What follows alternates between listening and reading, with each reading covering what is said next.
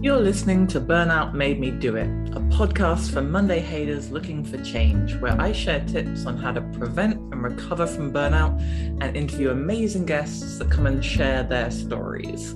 I'm your host, Dr. Kim Hollingdale. I'm an ex burner turned psychotherapist and coach, and I help people feel happier and more fulfilled in their workplace. Now, let's get to the good stuff. I'm here this morning with Sonora Plumb, who I met, what was it, Sonora, like a week ago, something like that, a couple of weeks I think ago? it was a week or two ago. Yeah. We met online, we were just having a chat, and the way that Sonora speaks about her story and some of the phrasing uh, that you used in the, the conversation that we had like actually really struck me. I really liked it. And I thought, I've got to get you on the podcast. So I'm so glad that we could get a little bit of time with you today. Thank you for being here. Yeah, thank you for inviting me. I'm excited. This is my first podcast that I've been invited to. Well, I'm sure it will not be the last once people get to hear what you've been up to. So maybe let's start there. Like, give us a little bit of, of background on you and how you kind of know or are connected with the topic of burnout. So, I am in my early 20s. I went to college in manufacturing. So, I took manufacturing engineering technician course, which was really interesting. Right now, I'm a playfulness coach and an artist. In high school, I remember just being very concerned with being a high performer and having my self worth kind of wrapped up in my success and my performance, and that really took a toll on me. I would consider that I've been burnt out about twice in my life. It's great now because I have a much healthier relationship with burnout and I have a much healthier life where I can prevent burnout. I don't want to infer anything there, but what you studied in college sounds very different to what you do now. Was that reorientation kind of part of your burnout experience and process, or how did that shift come about for you? I actually really did enjoy what I took in college. It's kind of like a millwright program. So there's like welding and hydraulics, pneumatics, you know, machining, really fun stuff like that. I think the reason I went into that program was because my high school manufacturing teacher was a very important mentor for me. I loved, you know, the artistic form of welding. It was so fun, but I didn't consciously realize that. The reason I loved welding was more because of the creative flow. And I loved my high school manufacturing class because that was the only space I was allowed to have creative freedom in my life at that point. And I would even go in on my lunch breaks to weld stuff for fun. It was like artistic welding. So then I get into this manufacturing program in college and it's not as creative. It's more like a factory setting, right? So you're you're learning how to fix factory machinery and how to manufacture parts, which is all fine and good, but it, it doesn't really have that same creativity. I suppose I loved, you know, AutoCAD as well, because that's like a creative program where you get to design different parts. So that was really fun. But yeah, now I'm doing something that's way different.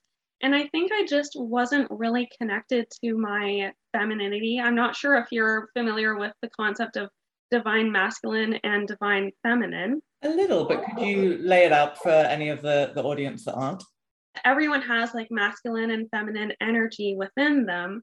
So the masculine is like very ordered, very productive. You're not like hard and callous, but like, you know, you're structured, you're orderly. And then the feminine is more like chaotic and creative and maybe a little bit scattered, stuff like that but I was very much in the productivity. Like, I want to be productive, I want to be outwardly successful. I was very rigid and structured and controlling, but feminine energy is much more receptive. So, rather than trying to control the situation, it's more like responsive to whatever's happening. That's something that I felt like really contributed to my burnout journey because I was so controlling and so hyper vigilant and I felt the chaos and it was so overwhelming. So I was like, okay, I need to have a schedule. I need to know what I'm doing at all times. I need to be productive, you know. And it was this response where I was like, I need control in my life. So inviting more of the feminine energy into my life was like, you know what? We don't really know what's going on, and that's okay. You know, it's okay to have the chaos and you're okay. It was understanding even if things are a little bit messy, you're still safe in your body. And that's what I am really excited about talking about now is just, I, I feel like I was a bit of a control freak back then. Maybe a little bit still now, just a little. Yeah, it's like having a better relationship with going with the flow and being receptive and I felt like I had to be, I had to harden myself up and toughen myself up to be in the world. And now I'm like, you know what? Why? Why am I trying to change my natural personality? You know, because I think the world is unsafe. That's how it felt. And now I'm like, you know what? I'm going to create that safety for myself and create that container and set boundaries so that I can feel safe to be divinely feminine and to express myself in a soft, creative, you know, messy, expressive way. There's so much I want to say in response to all of that. I know so many people, myself personally, and that are listening here that have had the experience of working really hard to get into a college program or working really hard to get into that first sort of career position and then figuring out that it's not quite their thing and how difficult that can be to try and like put the pieces together of like oh but I've already put in all this work and all this effort and this is where I'm already generating some success. So how disturbing to us it is when we then have to like go back to the drawing board and be like okay this isn't actually what yeah. i need definitely a shock to the system and it takes a lot of guts right to make that switch once you recognize it yes. i think in my first career i recognized it and it still took me three or four years to make that switch it is scary I don't know. I guess the term is quarter life crisis now. I yeah. feel like I didn't wait for my midlife crisis to come. I just jumped right into it and had a quarter life crisis. Well, isn't that just the overachiever in you? Yeah, exactly. See, I'm just like hitting it way, way earlier than expected. I saw burnout as being such a negative part of my life for so long. And now it's sort of the reclaiming of the power of being like, no, this has changed my life. This has changed the trajectory of my life for the better. I would say I've been burnt out twice in my life. And the second time was just to teach me a lesson that I didn't learn the first time. I think healing is cyclical, right? So if you don't learn the lesson the first time around, you're going to get another chance. It's a nice it's way to think about it, right? You yeah, get another chance. Yeah. Whereas I think about it as like, oh, for fuck's sake, we're here again. I know. Well, that is a thought as well that goes through my mind. but it's just like, okay, if I had not been burnt out, and I also struggled with eczema for years, and I had like cortisol cream that I would put on to suppress my immune system. Eventually, that just didn't work anymore because mm-hmm. I was just slapping a band aid on, right? So I, you know, was having these flare ups with eczema, I was having mental health issues.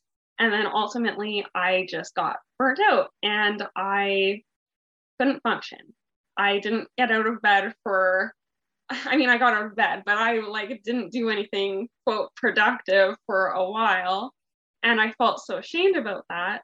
But there was a lot of healing that was backlogged. Anyway, if I hadn't been burnt out for that amount of time in my life, I wouldn't have addressed deeper issues that I was ignoring. It was my body saying, You have been ignoring yourself for too long and we're going on protest and we're not going to cooperate with you until you listen to us. You know, it's the alarm bells going off, being like, you are neglecting us. You're not taking care of us. And you need to like figure your shit out before you can do anything else. Right. You know, the mind body connection I'm fascinated by. And I think the body is so smart that if we don't pay attention, those needs, those alarm bells will get louder and louder and louder in the form of these sort of physical symptoms and certainly yeah. like mental health symptoms. I work with a lot of folks who have the physical symptoms, or at least that's what starts their process of being interested in what's going yeah. on, like skin conditions, digestive conditions show up very readily when we're talking about like stress and work and productivity vibe issues. These are all the signs, like it's trying to tell us something.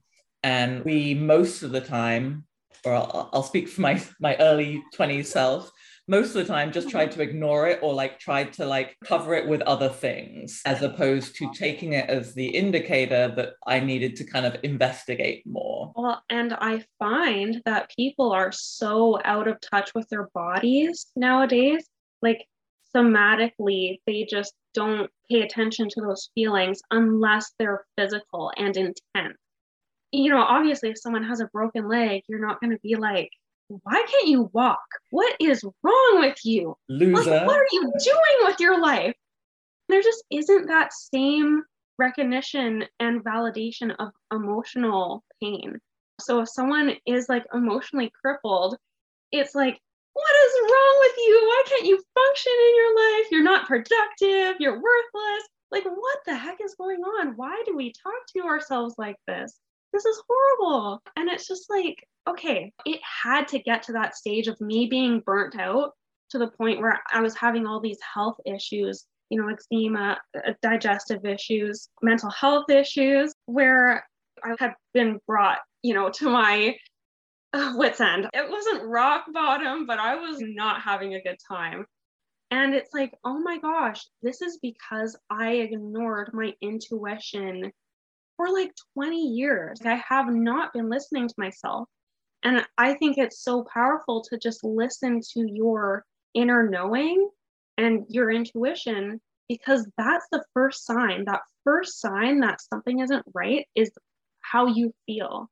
But if you aren't paying attention to your body, if you're being hyper vigilant, if you're like constantly overscheduling yourself, constantly busying yourself, mm-hmm. that serves as a huge distraction from feeling those uncomfortable emotions you know, of course you don't want to feel those emotions because they're uncomfortable. And it's like, our life isn't going right. We need to change. That's so uncomfortable. So you ignore it and ignore it and ignore it until it is more painful to stay the same than it is to change.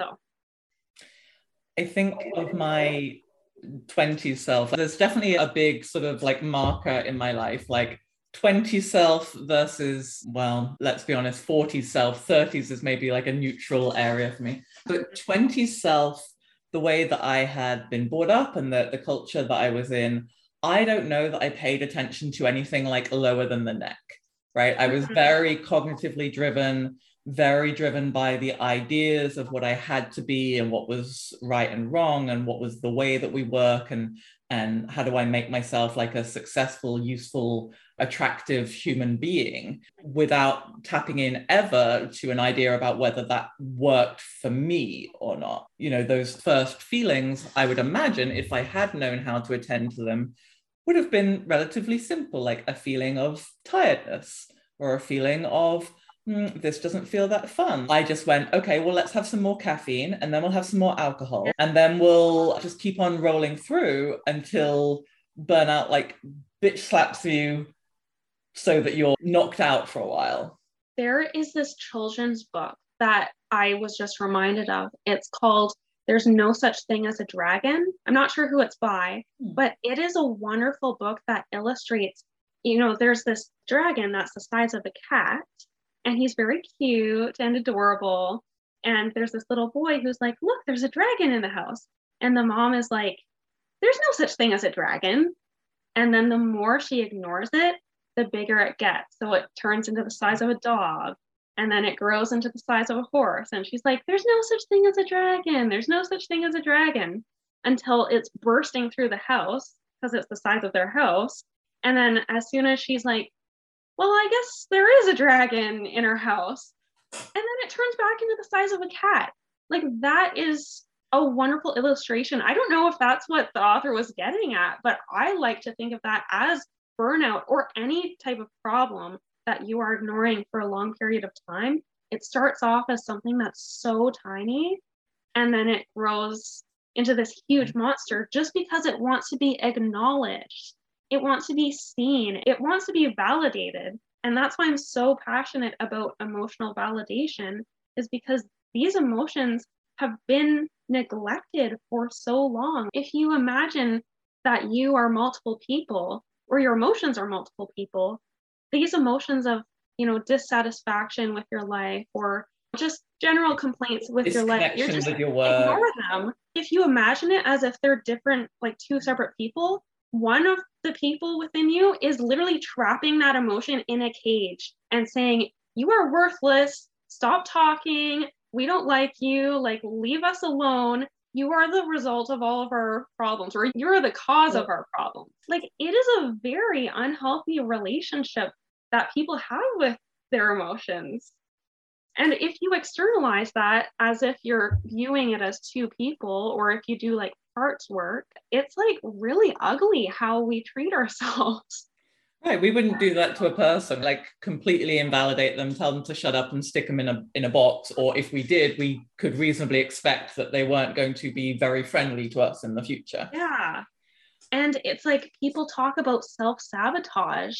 It's like, okay, well, first of all, I don't think there is a such thing as self-sabotage because I think the different parts of yourself have your best interest in mind. It's just sometimes they don't see eye to eye. So the part of yourself that's like trapped in that cage saying, this isn't right, this isn't right, you know, it's quote sabotaging the thing that you're trying to do, you know, where it's like, oh, we want the career, we want the success, we want the whatever. But then this part of yourself is saying, no, we don't want that because you are not doing it right. You're not taking care of yourself. You are neglecting yourself. So is it really self sabotage? Or is it self saving? Yeah, exactly. So it's just so interesting to look at it from those different perspectives. It really is. And you make such a great point that I think there are parts of us, and you alluded to this for yourself, that we have certain urges around productivity or we have set ourselves up to view success in a certain way and that we are worthy if we work or achieve things in a certain way. And so that part of us, I think, feels natural or right sometimes. And then that other part that's trying to tell us, like, whoa, whoa, whoa, this isn't going right. We're like, no, idiot, that's not the goal. Like, stick to the plan. Yeah. Were there elements you think of like who you were or, or personality traits, ways of viewing the world that contributed to burning out for you in those kind of ways? I'm not sure. Like, there's always that question of nature versus nurture. And I don't want to be crapping on my parents or anything. I guess there were probably personality traits in myself, like agreeableness and you know, I, I just, I never wanted to stir the pot, hmm. but I don't know how much of that is because I'm naturally agreeable or because that's a behavior that was modeled for me, you know, by looking at my parents. How are they interacting with the world? You know, how are they interacting with the world? I would say that my mom has people pleaser traits anyway. And, and it's like you look at that and maybe she didn't take care of herself in the best way. You know, I, I saw her skipping breakfast, being like, oh, I don't have time to eat breakfast. You know, even though it's toast, it's like you can just wake up five minutes earlier and eat your toast. Just take care of yourself. You know, I find that people, when they take care of their themselves, they feel like, oh, I'm taking away from someone else or I need to lose myself in service. Oh, I hate that. I do not like that. Slippery thing, though, isn't it? Because we are certainly in various cultures, but like encouraged to not focus on ourselves when it comes to those things, right? America is yeah. a very individualistic culture where we're like, okay, it's all about us and our want, but we're not actually encouraged to serve the deeper kind of needs we have. You are certainly not alone, and it's not disparaging your parents to say that we all essentially have things modeled for us from a very young age. Tell us about the ways that we should and this is in air quotes, should or shouldn't kind of operate in the world. One of the things I always ask my clients is about their family's approach to work and productivity and rest and often find that what has been modeled for us or what has been shown by the family or the folks that we grew up around to be valuable is those very mm-hmm. like tangible outcomes financial outcomes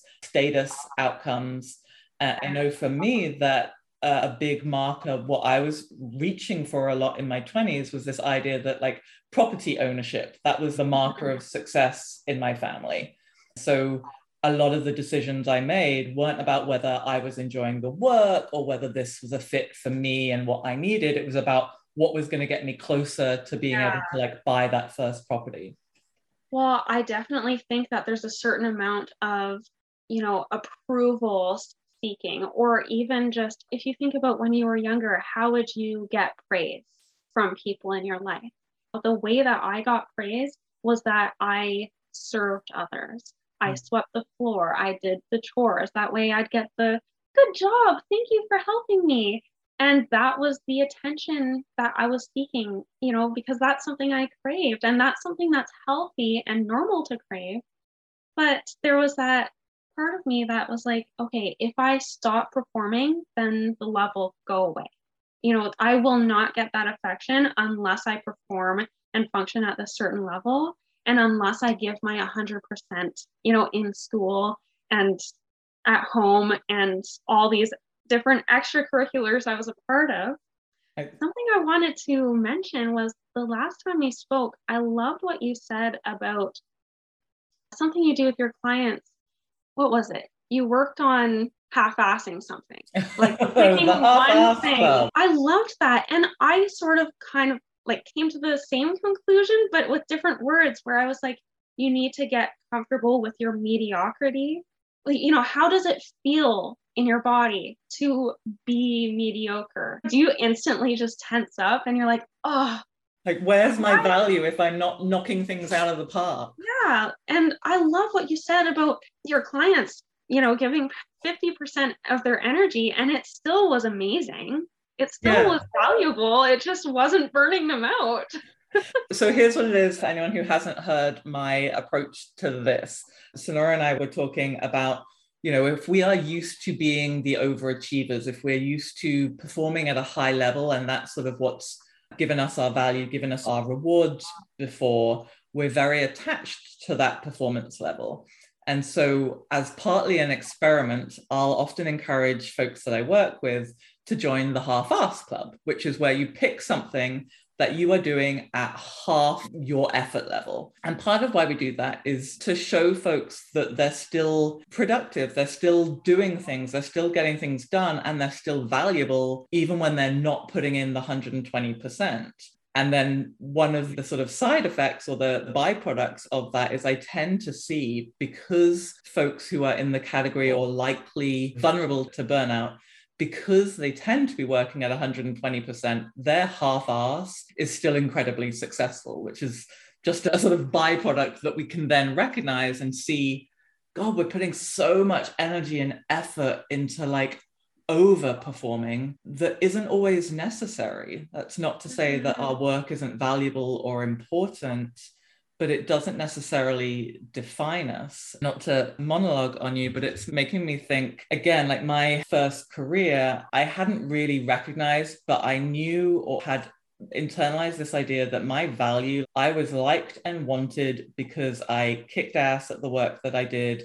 I worked hard and I was good at it. And then, as part of my burnout process, which I've mentioned in other podcasts, I decided to try and move my work to Australia, thinking like a different scene would be refreshing or something. And what actually happened is I worked for a group of people and I was so burnt out that I wasn't doing a good job. And it was revolutionary for me because these people still cared for me, still liked me, still thought I was a valuable human, even though I was not delivering this usual level of performance. And that really changed something for me, feeling like I was worthy, even if I wasn't the rock star PR person that I had been. That is huge. And I think hopefully this podcast episode is inspiring to people, if anyone's like struggling with burnout currently, there are huge opportunities for healing.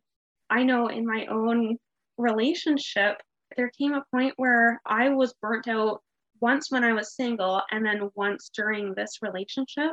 And I just came to a point where I couldn't function. I couldn't produce. I just got out of a toxic work environment and I just couldn't function as a normal human being. And I was like, this is it. It's done. We're going to break up. My relationship isn't going to survive this. No one's going to want me. I felt like my worth was how much I could produce and my job and you know all these things and i'm like i can't do it anymore so i came to terms with that and i was like you know what i'm quitting my job and whatever comes from that fine but i just can't do this anymore and everything was fine and our relationship is wonderful and you know our you know we have a house together and it's just like oh my gosh. And he actually said something to me a few weeks ago where i was like oh i feel like i i need to be doing all of the chores. And he's like well i wouldn't just base your worth as a human off of the amount of chores you can do it in a day. Like what? You're like what? That's not a thing are you like joking right now? And it was just like, oh my gosh, how much of an unhealthy perspective have I been having towards myself where it's like, oh crap, I didn't do the dishes today. You know, that means you're worthless. Yeah, like what? That's just such an intense thing. But I think it's like something we must do to like protect ourselves where it's like, okay, if we if we say, you know, we're worthless and and you have to strive to do this, you need to keep yourself in check we're designed to be these sort of like group creatures. The idea of rejection by the group or the group not finding us valuable is very, very threatening to us on a, you know, sort of hardwired level. And like you say, then we end up like doing it to the nth degree where we are basing whether we are an okay person on whether we got through our things to do list that day or not. One more thing to add on to that is you can see how it's kind of us keeping ourselves in check is preventing rejection from the group. Mm. But one thing that I struggled with a lot is the self betrayal aspect of it. So just because the group isn't rejecting you, it doesn't mean that you're not betraying yourself the entire time. You know, you want to be something other than you are right now. You want to be authentic, but you're like, no, we have to we have to do this and this and this and this you know, my relationships, I always felt resentful. I never felt actually truly connected to people because I never showed them my true self.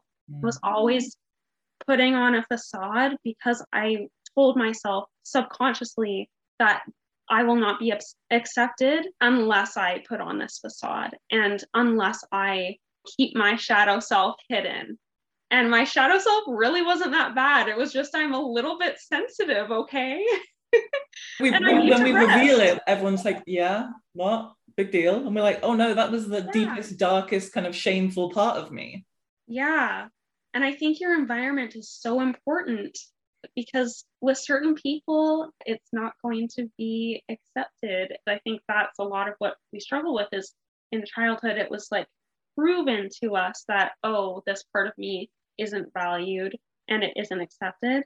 And I think it's really healing to find people and to express yourself authentically and be brave in your vulnerability to expose that part of yourself because people will reject you, you know? So it is very scary. And be open to that type of rejection so that you can also be open to that type of connection, right? So people can appreciate you for your deepest, truest part of yourself. And it's easier said than done, but I think it is so, so important to be on that journey. I think so too. And this, you're talking on a, a much bigger scale, but it's making me think of, again, a very small part of my career, which was the desirable thing when I was working in PR was to be really good and really interested in media relations, right? Talking to the actual journalists. Like that was what got you hired. That's what people really valued. And I had been very good at it for a long time until I started shifting from more of an extrovert to more of an introvert, it seemed like in my mid 20s.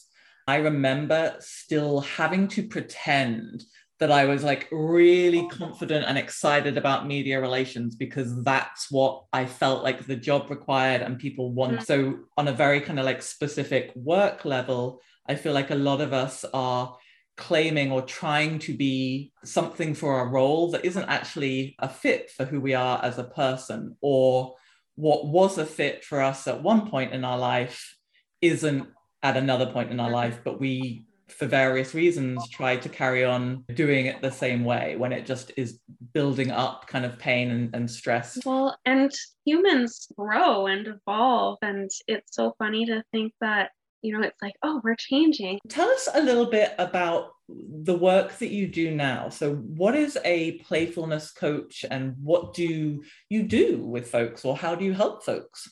So, I'm actually an artist and a playfulness coach. So, with the playfulness coaching, this is something I just added into my business because I was doing art and I love doing art for the emotional expression as well as the emotional validation of it and just representing painful or intense emotions in the world. But I was just feeling like there was something missing. Like I love having deep discussions with people, I love connecting with people. So there was that human connection where I was like, okay, this this is really important to me. I really want to build relationships. I was also not satisfied in my previous job.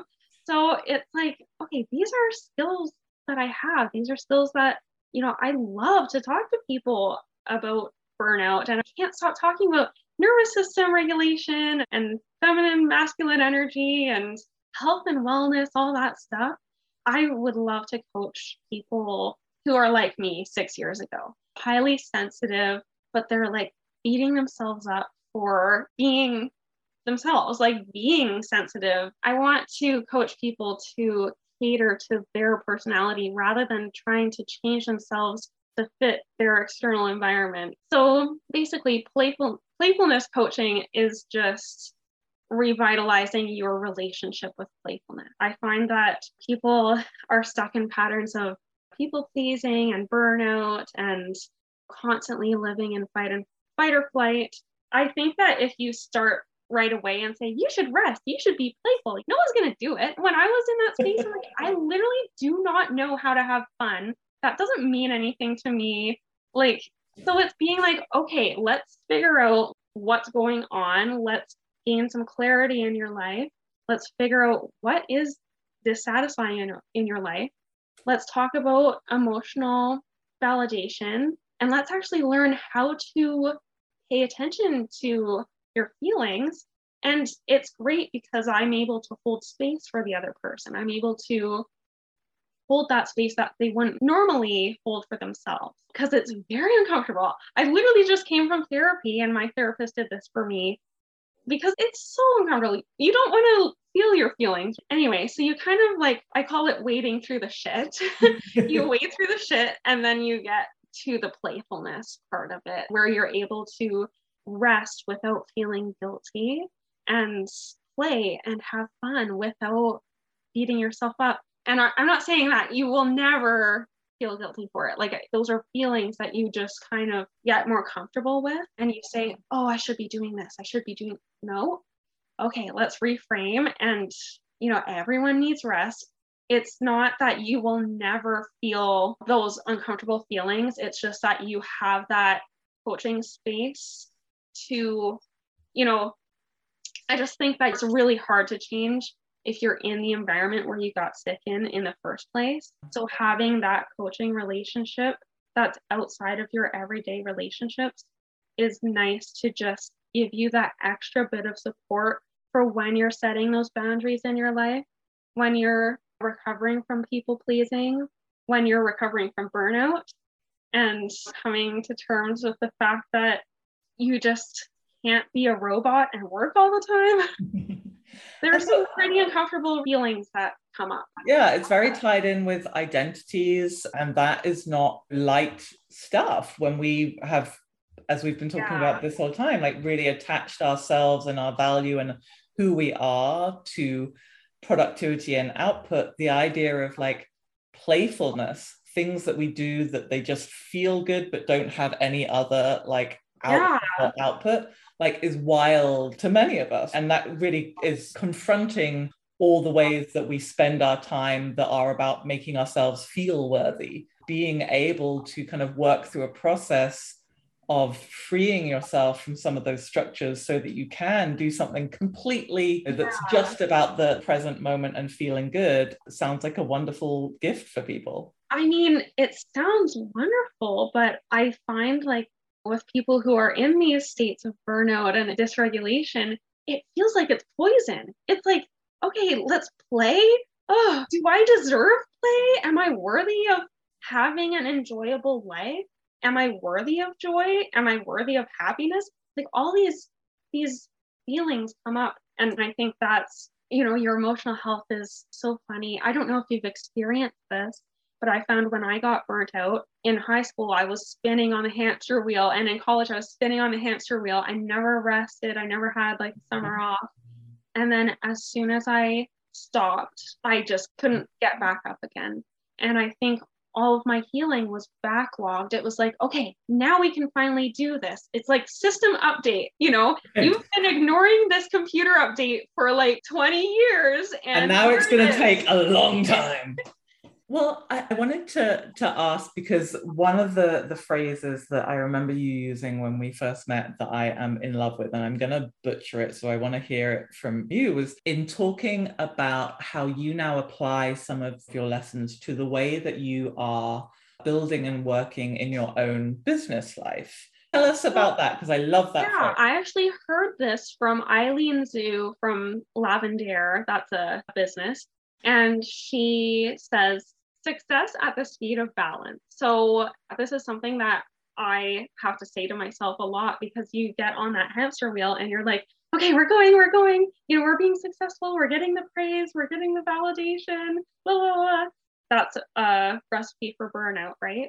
You want to be successful, but you also want it to be sustainable. We don't have to choose. We can be successful, we can be productive, but it doesn't have to come at the cost of our well being and our sanity.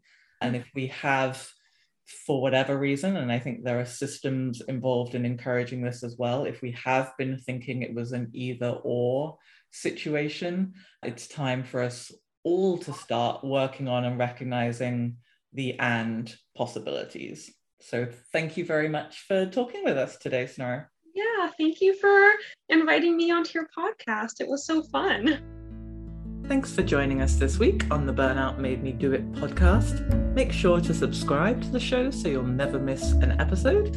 And if you want to know how much burnout is costing you, you can go to my website, www.burnoutmademedoit.com, where you'll find a free burnout calculator. Till next time, friends, remember Mondays aren't the enemy, burnout is.